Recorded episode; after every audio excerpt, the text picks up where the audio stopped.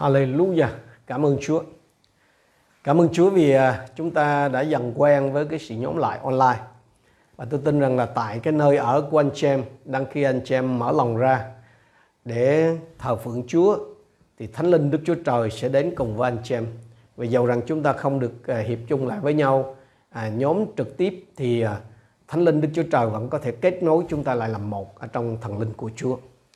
Cảm ơn Chúa vì tôi và anh em còn có thời giờ để học lời Chúa chung với nhau.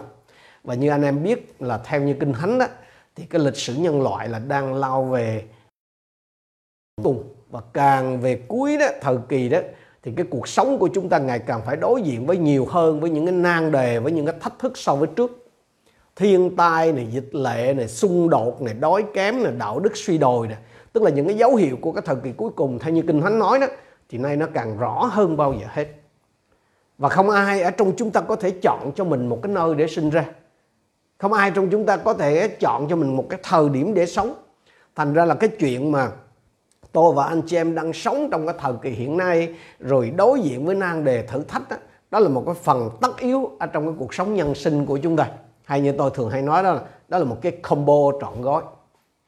Sáng hôm nay, cậy ơn của Chúa, tôi và anh chị em sẽ cùng suy gẫm một cái phần Kinh Thánh ở trong sách Phúc Âm Matthew, để chúng ta à, học biết, để chúng ta được lòng dứt dây và trở lại với lời của Chúa. Cái cách hành xử của một người khi đối diện với những nan đề thử thách ở trong cuộc sống thì phải đối diện như nào để có thể nhận được cái sự cứu giúp từ nơi Chúa. Chúng ta cùng xem với nhau ở trong Matthew chương mười lăm từ câu hai mươi mốt cho đến câu số hai mươi tám. Matthew chương mười lăm từ câu hai mươi mốt cho đến câu hai mươi tám. Anh chị em có thể à, nhìn xem à, lời của Chúa ở trên màn hình. Tôi đọc và anh em sẽ dò theo. Đức Chúa Giêsu rời nơi đó để rút lui về miền Tyre và Sidon. Đó là sau khi mà Chúa à, có sự tranh luận rất là lớn với người Pharisee. Này, một thiếu phụ người Canaan ở miền đó đến, kêu cầu với Ngài rằng: lạy Chúa, con vua David xin thương xót con. Con gái của con bị quỷ hành đau khổ lắm. Nhưng Ngài chẳng đáp lại tiếng nào. Các môn đồ lại gần và nói với Ngài: xin Thầy bảo bà ấy về đi, chứ bà ấy cứ theo sau chúng ta và kêu nài mãi. Nhưng Ngài trả lời và nói: ta được sai đến với những con chiên lạc mất của nhà Israel. Tuy nhiên bà ấy đến và quỳ trước mặt Ngài và nói: lạy Chúa, xin giúp con. Ngài trả lời và nói: không nên lấy bánh của con cái mà cho chó ăn. Bà ấy đáp: lạy Chúa, thưa đúng vậy, nhưng ngay cả mấy con chó con còn được ăn những mảnh bánh vụn ở trên bàn của chủ rớt xuống. Bây giờ Đức Chúa Giêsu trả lời và nói với bà: hỡi bà kia, đức tin của người lớn thay, việc phải xảy ra như người mong muốn. Chính giờ đó con gái của bà được lành. Cái bối cảnh cái câu chuyện này là Chúa Giêsu vừa cự cãi với những người Pharisee, tức là những người lãnh đạo và những học giả tôn giáo người Do Thái. Họ là những người thông lầu kinh sách, biết tất tần tật những gì nói về Chúa, nhưng lại không có biết Chúa một cách cá nhân. Vì không biết cho nên mới dị ứng với Chúa, cho nên mới chống trả Chúa và nên mới xua đuổi Chúa. Thì cái câu chuyện này đó cho chúng ta thấy cái bối cảnh là trong khi những người Do Thái đó, tức là mà đại diện là những lãnh đạo tôn giáo của họ, thì từ khước Chúa, thì người ngoại rất ít biết về Chúa lại mở lòng ra với Chúa, và họ nhận được sự cứu giúp từ nơi Chúa. Có ba điều mà tôi và anh chị em có thể học được trong cái phần Kinh Thánh này, là cái phần Kinh Thánh mà tôi chọn là tin thật thì thắng. Tin thật thì thắng. Đó là khi tôi và anh em đối diện nan đề thì đâu là cái cách thức mà mình và mình xử lý nó để mình có thể nhận được cái sự cứu giúp từ nơi Chúa. Cái điều đầu tiên mà chúng ta sẽ cùng học với nhau là khi nan đề là cơ hội đem chúng ta đến cùng Chúa.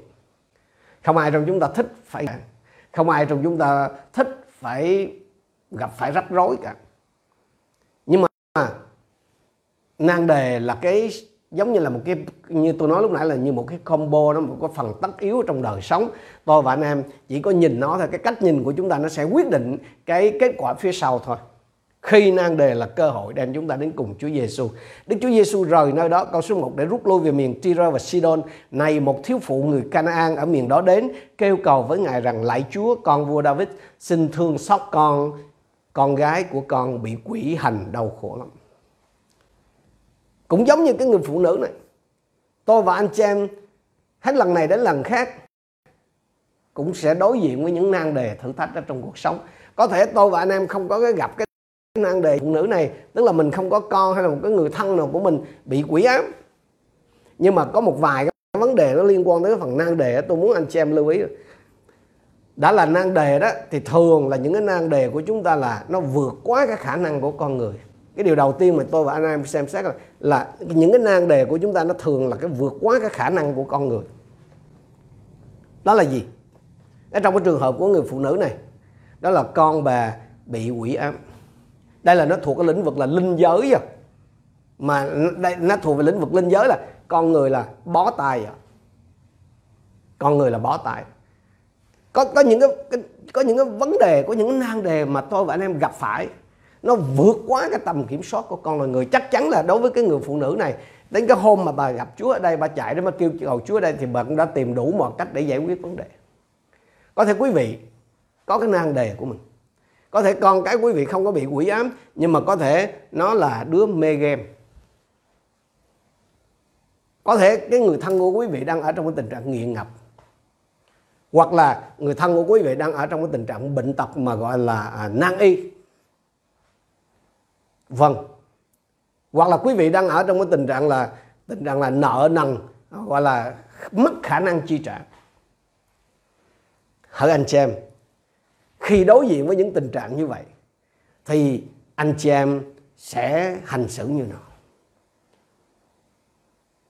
Khi khi mà nghe người ta nói là cái tình trạng này là hết lối thoát rồi, hết cửa rồi, không còn có cái giải pháp nào khác, thì quý vị sẽ hành xử như nào? Cái người phụ nữ này chạy đến với Chúa. Bao nhiêu người trong anh chị em khi đối diện với cái nan đề mà nó vượt quá cái khả năng của con loài người đó, thì tôi và anh em chọn như nào? Chọn buông xuôi, bỏ cuộc, hay là chọn chạy đến với Chúa? Cái bài học tối hôm nay đó chỉ cho tôi và anh em có một cái hy vọng là chạy đến với Chúa. Nhưng mà nan đề của chúng ta đó không chỉ là nó lúc mà nó vượt quá cái khả năng của con người, nhưng mà có những cái trường hợp đó là cái nan đề của tôi và anh em là nó Nó, nó, nó, nó khiến cho chúng ta xấu hổ anh chị. Nó khiến cho chúng ta xấu hổ. Ở trường hợp của cái người phụ nữ này, đứa con của bà nó bị quỷ ám. Mà nếu ai đã từng biết có cái trường hợp này, có những đứa trẻ nó bị tâm thần, nó chửi bới, nó đập phá, nếu mà có khách rồi tới chẳng hạn, nó làm nhiều khi cha mẹ mất mặt. Có thể là con cái của quý vị nó ở trong cái tình trạng là không thể dạy dỗ được, hư đốn, bỏ học, nó không làm gì cả, nó chỉ ở nhà nó ăn vậy đó, rồi nó, nó chơi, nó game giết các thứ. Và nhiều khi quý vị không dám thố lộ ra với người khác. Mỗi một người trong chúng ta đó, tôi thường hay nói cái câu là mỗi cây mỗi hoa mà mỗi nhà mỗi cảnh. Có những cái nan đề của quý vị nó nó không phải là vượt quá cái khả năng giải quyết của con người, nhưng mà nó lại là cái nan đề mà khiến cho quý vị xấu hổ đối với người khác, mình không dám kể cho người khác. Chắc chắn là cái người phụ nữ này khi có cái đứa con này thì cũng rất là nhiều điều phiền toái lắm, nhiều điều ngại ngùng lắm. Bạn bè, người thân, người ta có thể đàm tiếu, người ta có thể A, B, C, D các kiểu. Nhưng mà anh chị em ơi, cái vấn đề không phải là tôi và anh chị em có đối diện với cái loại nan đề mà vượt quá khả năng của con người hay không. Cái vấn đề không phải là tôi và anh em có đối diện với cái nan đề mà nó, nó khiến cho mình phải xấu hổ hay không. Nhưng mà là khi đối diện với nan đề thử thách ấy, thì đâu là cái phản ứng cần có của chúng ta. Anh em xem cái nan đề mà anh em đối diện đó là tai họa hay là cơ hội. Anh em xem cái nan đề mà anh chị em đang đối diện là tốt hay là xấu. Nó là cơ hội á, là cơ hội để đẩy anh chị em đến gần Chúa hơn và biết Chúa hơn. Nó là xấu, nó là tốt ấy, là nó cho anh chị em có cái cơ hội để cho cái đức tin của anh chị em được thực hành. Tôi tin chắc rằng là Chúa cho phép cái chuyện dịch lệ này nó xảy ra để rèn tập đức tin của rất nhiều người. Chúa cho phép cái cái dịch lệ này nó xảy ra để hạ lòng người ta xuống, rất nhiều người bị hạ xuống. Và rất nhiều người được kinh nghiệm Chúa một cách sống động ở trong những cái ngày tháng này. Cho nên khi cái xu hướng của con người ta đó anh chị em là khi mà mình đối diện với nan đề, dù là cái nan đề nó vượt qua cái khả năng hay là nó cái nan đề khiến mình xấu hổ, Thì cái xu hướng chung của chúng ta là hoặc mình dựa vào chính mình, hoặc là mình dựa vào những cái phương cách khác nhau của con người để giải quyết, để xử lý những cái nan đề, những cái thử thách mà mình đối diện. Còn đối với người tin Chúa thì sao? Còn đối với người tin Chúa đó thì cái giải pháp được chọn là cầu nguyện. Nhưng mà thường, tiếc thay là cầu nguyện thường được chọn là giải pháp cuối cùng. Nhưng mà tôi muốn anh em đi vào cái điểm tiếp theo, đó là đừng để cho cái nan đề nó ngăn cản chúng ta đến cùng Chúa Giêsu để được cứu giúp. Dù cái nan đề của anh chị em là nó vượt quá khả năng của con người giải quyết, hay là cái nan đề của anh em nó khiến cho anh chị em xấu hổ, thì đừng có để cho cái nan đề đó nó ngăn cản anh chị em đến cùng Chúa Giêsu để được cứu giúp. Lắm khi tôi và anh em có cái suy nghĩ rất là sai lầm rằng là nan đề của mình nó quá lớn, hay là nó quá xấu, nên không thể nào đem nó đến trước mặt Chúa được. Chúa nghĩ gì anh em biết không? Sự thật là Chúa biết tất tần tật mọi chuyện việc của anh chị em trước khi anh em đem nó đến với Chúa. Hebrew đoạn bốn câu mười ba nói rằng là chẳng có loài thọ tạo nào có thể che giấu trước che giấu được trước mặt Chúa, nhưng tất cả đều trần trụi và phơi bày trước mắt đấng mà chúng ta phải khai trình. Không không có chuyện mà Chúa ngạc nhiên đâu, không có chuyện mà mà mà khi khi nghe không có chuyện mà khi nghe anh em trình bày cái nan đề của anh em cho Chúa rồi cái Chúa bảo ôi hết hồn luôn. Không không có chuyện đó. Thành ra là cái vấn đề nó nằm ở chỗ là anh em tìm cách giấu nhẹm đi cái nan đề của mình. Anh chị em tìm cách là xoay sở giải quyết cái nan đề của mình trong cái khả năng của con người, hay là anh chị em mang nó chạy nhanh đến với Chúa như là một cái hy vọng duy nhất có trong đời sống của mình. Cái người phụ nữ này đã, đã chọn cái cách gì? Chạy đến cùng Chúa Giêsu để tìm sự cứu giúp cho nan đề của mình. Nhưng mà anh em biết không? Cái chuyện mà chạy đến với Chúa Giêsu ấy, đối với người tin thờ Chúa đó, tôi nghĩ là ai cũng biết hết đó. Nhưng mà cái câu chuyện này này nó cho tôi và anh em thấy rằng mang cái việc mà mang nan đề của mình đến cùng Chúa Giêsu đó không phải lúc nào cũng dễ dàng đâu. Cái bà mẹ này này đã phải vượt qua rất là nhiều chướng ngại, à, nhiều cái chướng ngại mà rồi tôi và anh em đây đó cũng sẽ phải đối diện. Cho nên khi nan đề, nếu mà tôi và anh em nhìn xem nan đề là cái cơ hội để đem chúng ta đến cùng Chúa Giêsu, thì cũng đừng có ảo tưởng rằng thì là sẽ không có rắc rối hay ngăn cản gì nha anh chị em. Khi chúng ta xem nan đề mà mình đang đối diện là cái cơ hội để đem mình đến gần hơn với Chúa Giêsu, thì anh em cũng cần phải ghi nhớ gì? Đến với Chúa Giêsu là cần phải vượt qua những cái rào cản của nó. Chúng ta đi vào phần thứ hai. Đến với Chúa Giêsu là cần phải vượt qua những cái rào cản. Có ba cái rào cản mà tôi và anh em cần phải vượt qua theo những cái bài học ở tại đây. Khi chúng ta chạy đến với Chúa Giêsu, khi chúng ta đem cái nan đề của mình đến với Chúa Giêsu, trước hết à, đôi khi chúng ta cần phải vượt qua những cái mặc cảm. Trong cái trường hợp của cái bà này thì đó là mặc cảm sắc tộc. Anh em biết là về phương diện tự nhiên thì Chúa Giêsu là người Do Thái, còn người phụ nữ này, cái bà phụ nữ này là cái người Canaan, mà dân đối với người Canaan thì dân Do Thái là kẻ thù, vì tổ tiên của họ đã xâm lược, đã chiếm lấy lãnh thổ của người Canaan mà.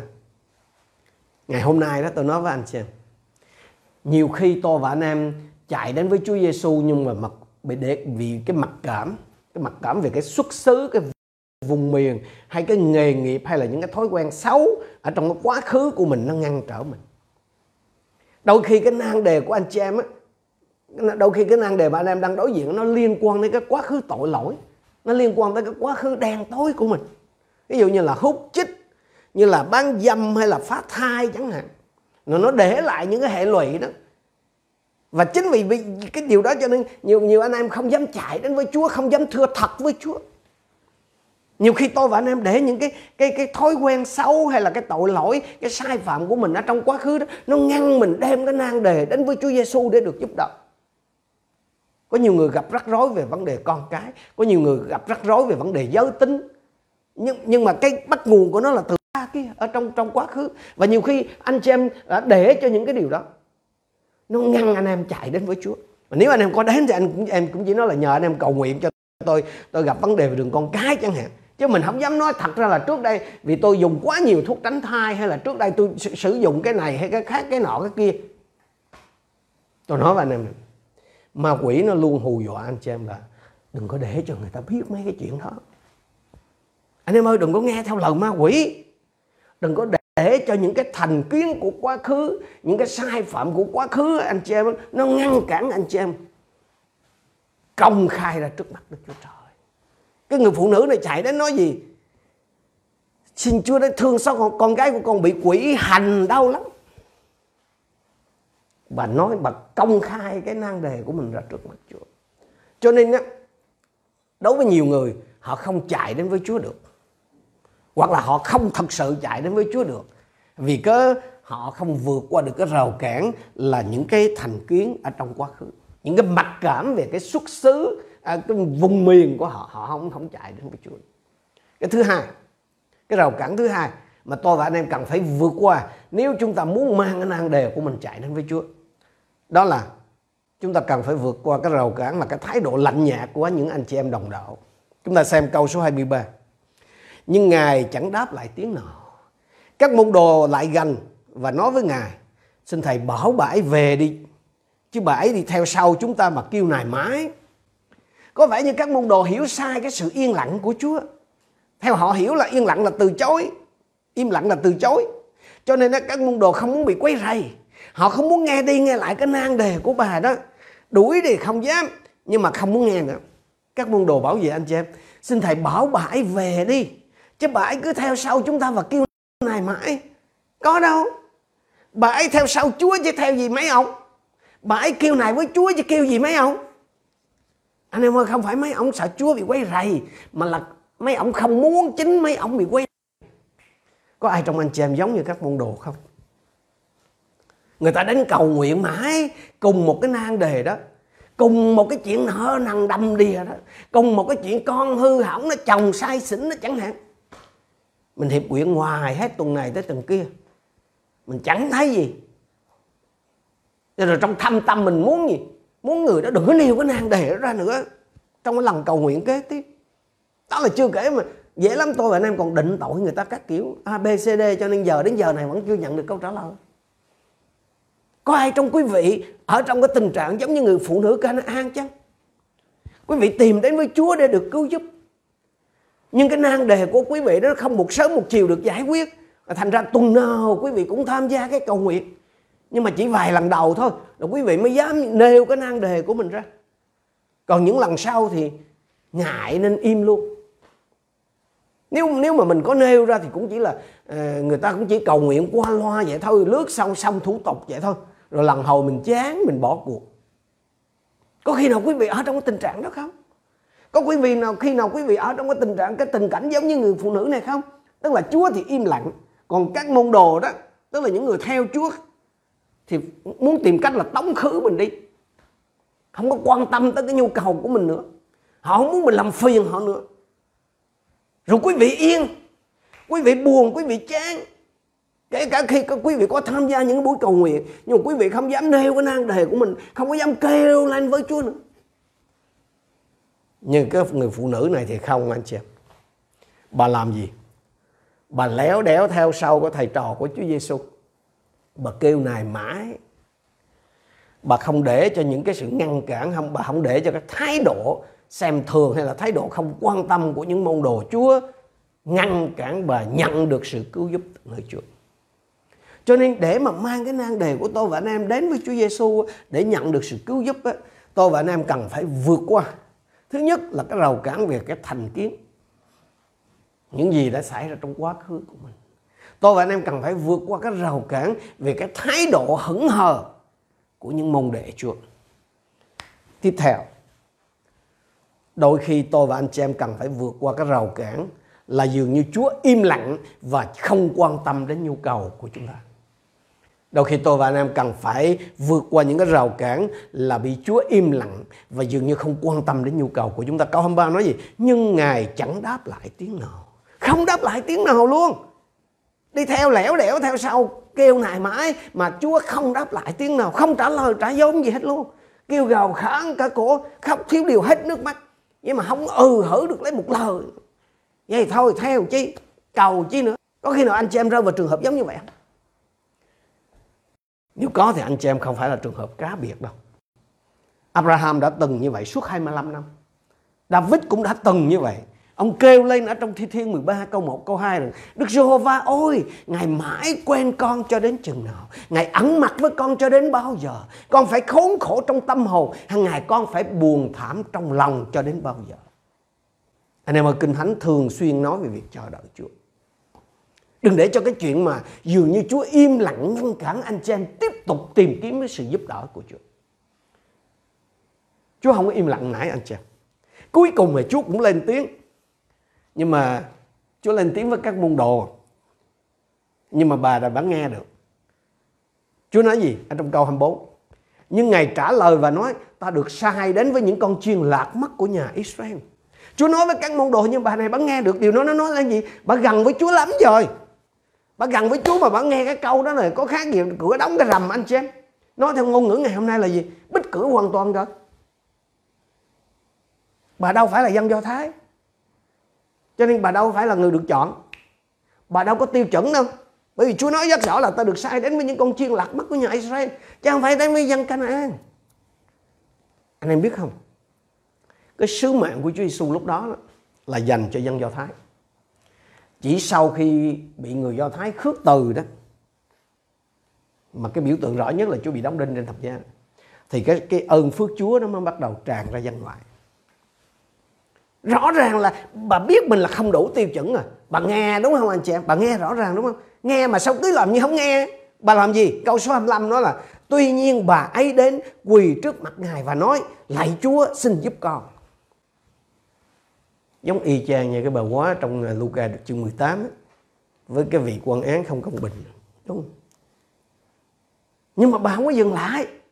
Rất là phũ phàng. Chúa im lặng rồi Chúa nói là bà không có chuẩn, nhưng mà rất là phủ thẩm, nhưng mà bà vẫn tiếp tục nghe mà dường như không nghe. Nhưng mà Chúa không có dừng ở đó nữa. Chúa trực tiếp nói với bà trong câu hai mươi sáu gì? Ngài trả lời và nói, không nên lấy bánh của con cái mà cho chó ăn. Wow, quá phủ phàng luôn, quá lỗ mãn, cọc lóc luôn.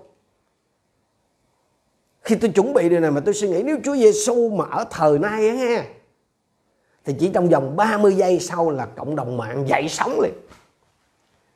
Và ngày hôm sau là các cái cuộc biểu tình mà mà gọi là có thể gọi là chống cái phân biệt chủng tộc kiểu mà B L M á, tức là Black Lives Matter, sẽ bùng phát khắp thế giới liền. Nếu Chúa Giêsu mà có xài Facebook hay là Twitter hay là YouTube chẳng hạn, thì chắc chắn là sẽ bị khóa vĩnh viễn thôi. bởi vì bởi vì sao? Quá lỗ mãn.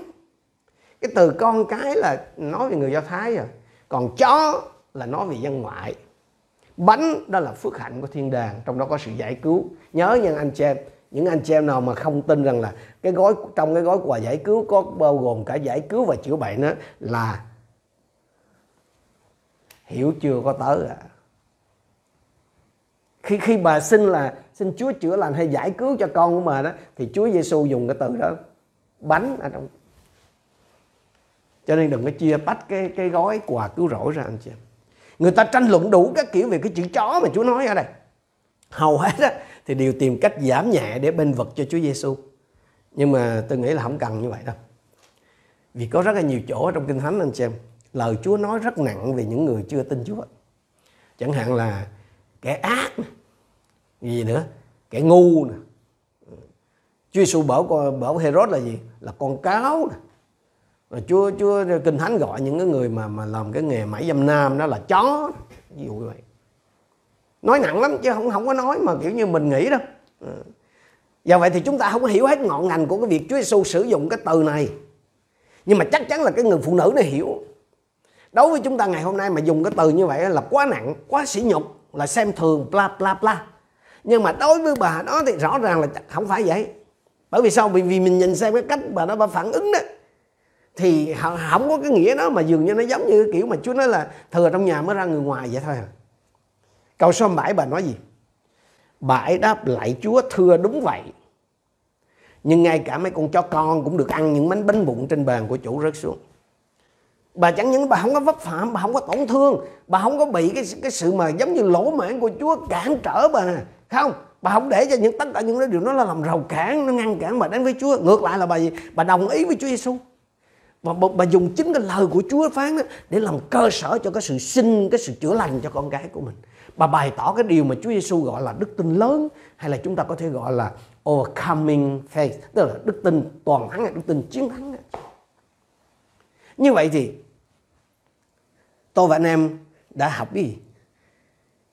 Đức uh, nan đề đó, có thể được nhìn xem như là cái cơ hội.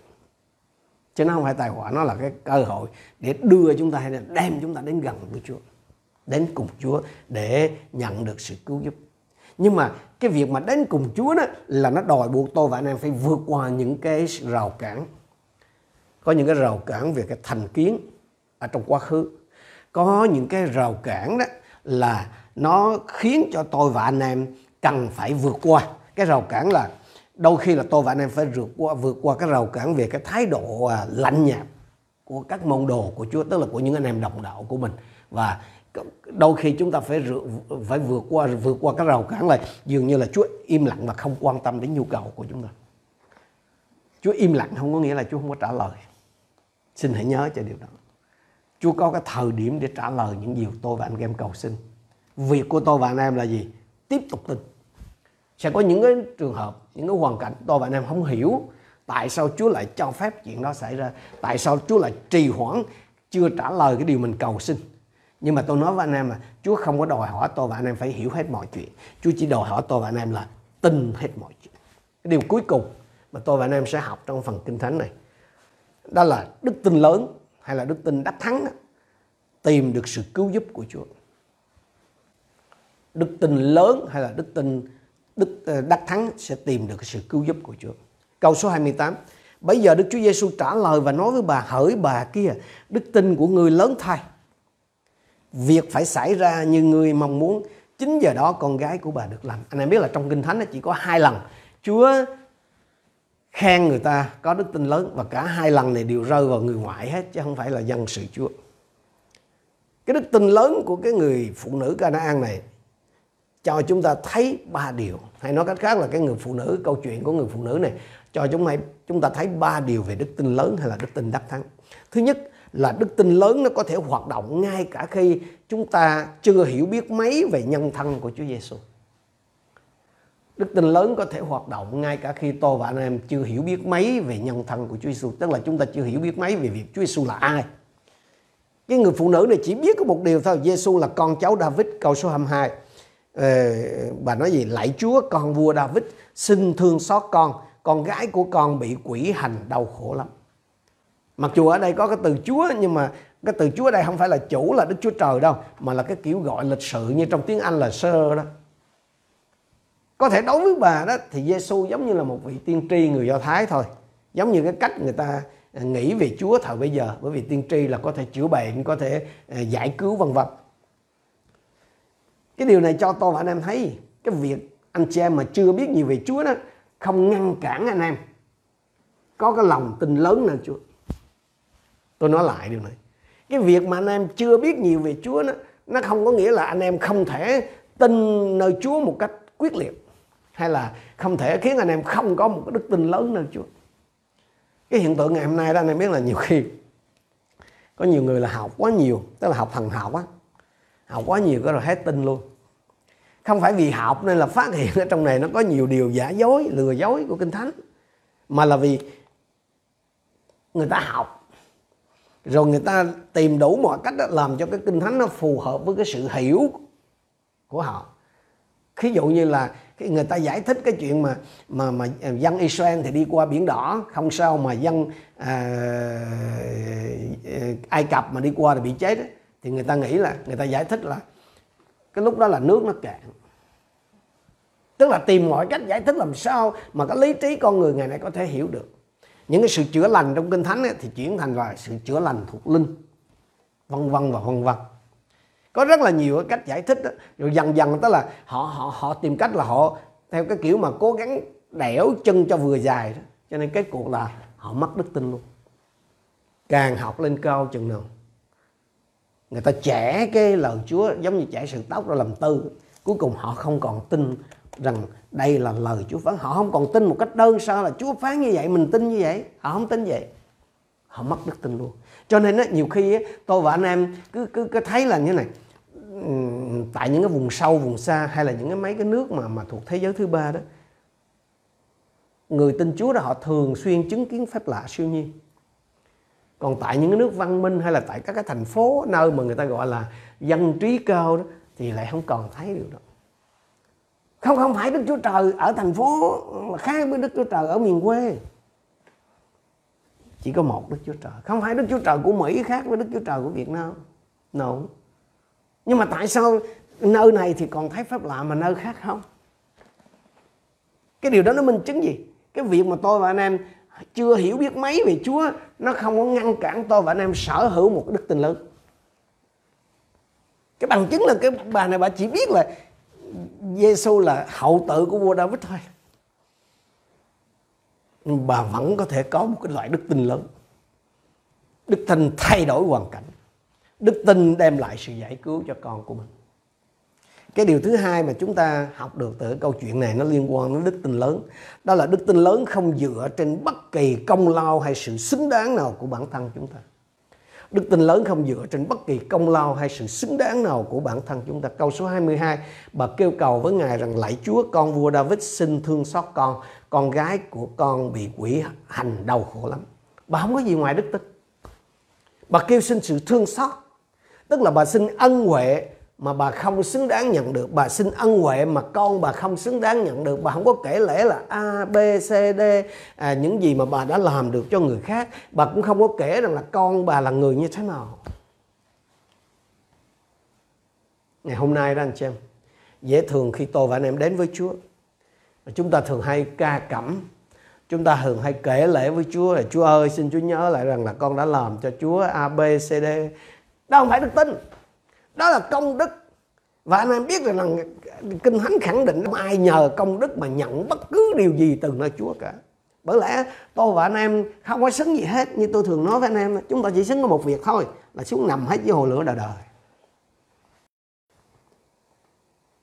Khi, khi soạn tới đây tôi suy nghĩ phải chăng đây chính là cái lý do mà khi mới tin Chúa đó thì chúng ta xin gì được nấy. Còn bây giờ sau khi mình đã tin Chúa lâu ngày rồi, mình xin hoài không được đấy chăng? Tại sao không được? Vì mình kẻ công. Nhưng hãy nhớ, cái người phụ nữ này, bà chỉ kêu xin sự thương xót. Như vậy thì đức tin lớn đó, nó có thể hoạt động ngay cả khi tôi và anh em chưa biết mấy về nhân thân của Chúa Giê-xu.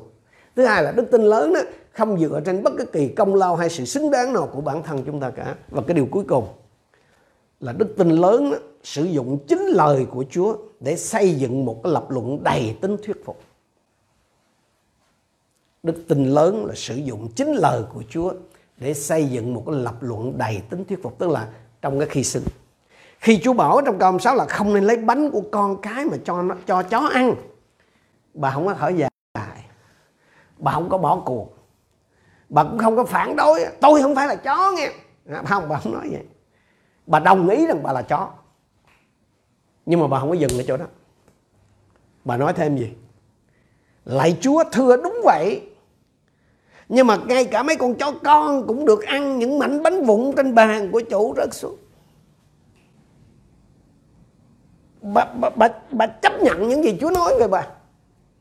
Nhưng mà bà bắt lấy cái, cái lời Chúa nói đó để bà xây dựng nên một cái lập luận, để bà xin lòng thương xót của Đức Chúa Trời. Bà cầu xin sự cứu giúp của Đức Chúa Trời. Và phép lạ đã xảy ra.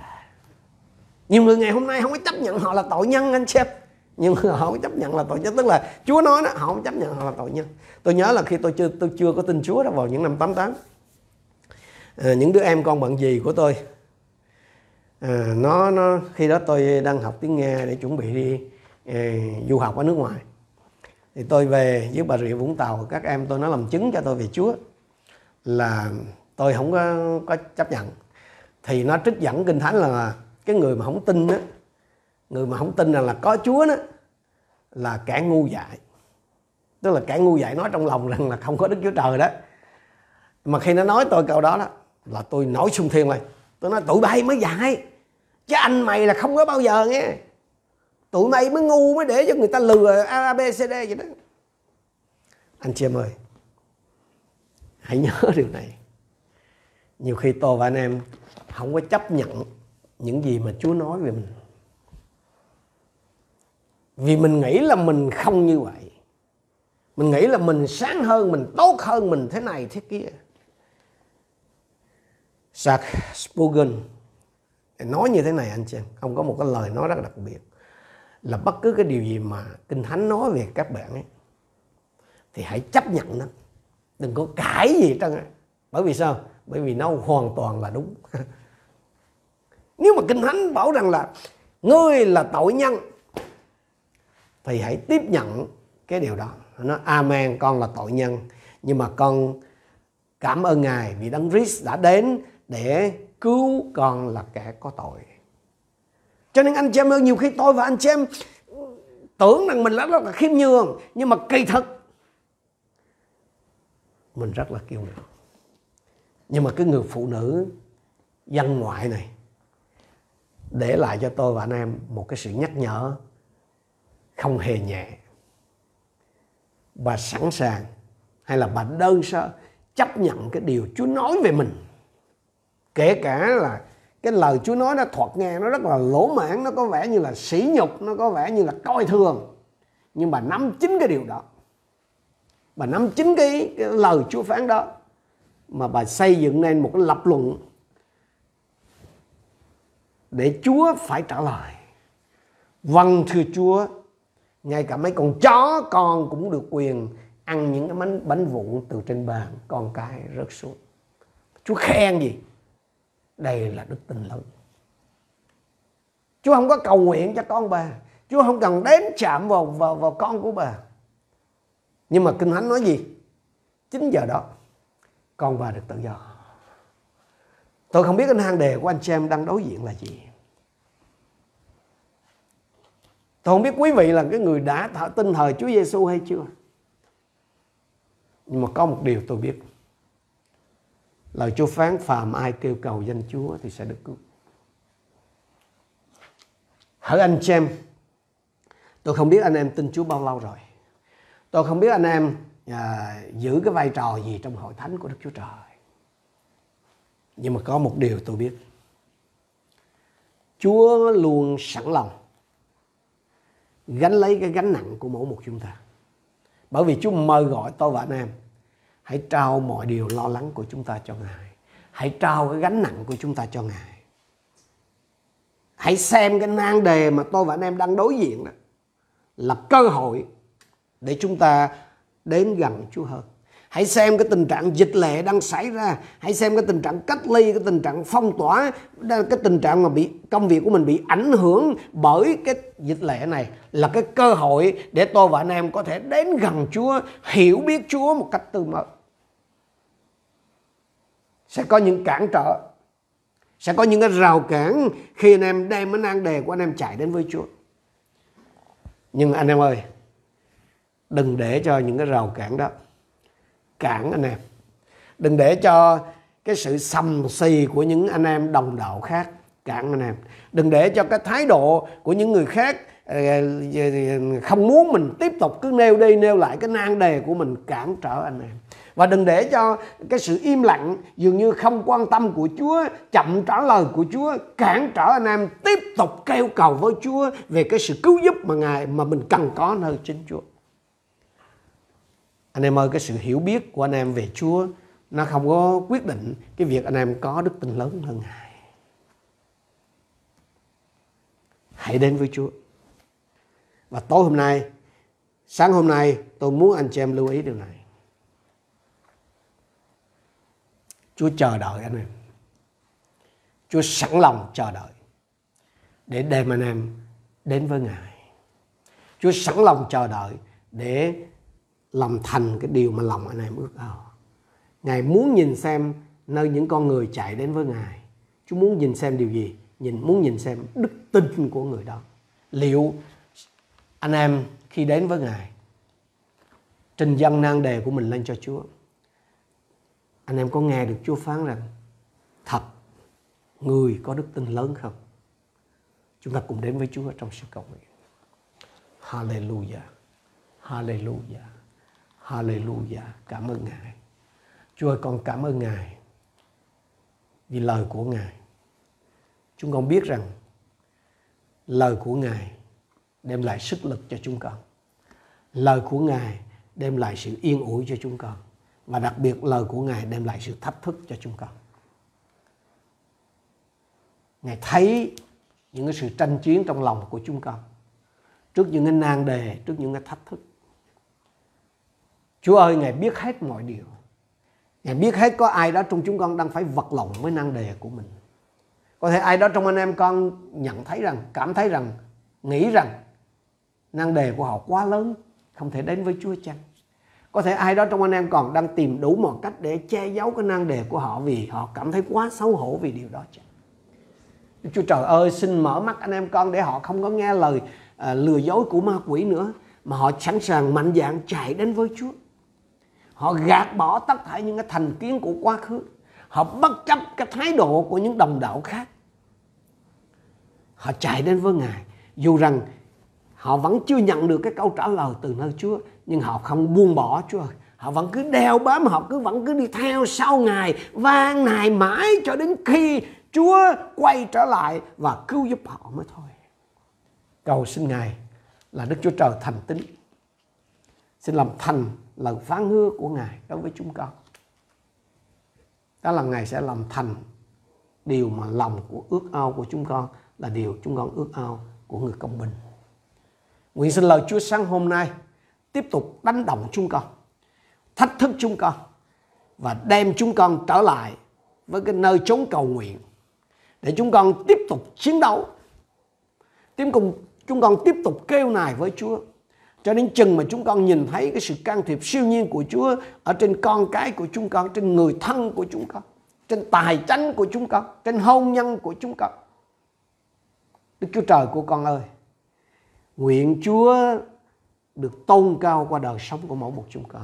Và nguyện anh em con có cớ lớn dâng lời cảm tạ Chúa vì họ nhìn thấy sự can thiệp siêu nhiên của Ngài trên đời sống của họ khi họ tái thiết lập cái mối quan hệ với Chúa, và họ nhìn nan đề của mình không phải là tai họa mà bèn là cơ hội để đến gần Ngài. Xin cho anh em con gặp biết Ngài một cách mới mẻ trong cái giai đoạn mới này. Chúng con biết ơn Ngài. Chúng con biết ơn Chúa trước về tất cả mọi điều Chúa dành cho chúng con. Nguyện lời Ngài trở nên sống động, dứt giấy chúng con luôn ở trong những ngày tháng còn lại ở trên đất này, để qua chúng con người ta ngợi khen Chúa, qua chúng con người ta nhìn biết Chúa, qua chúng con sự cứu rỗi của Ngài được lan tỏa khắp đất. Chúng con tạ ơn Cha. Chúng con đồng thành kính hiệp chung cầu nguyện nhân danh Chúa Giêsu Christ. Amen.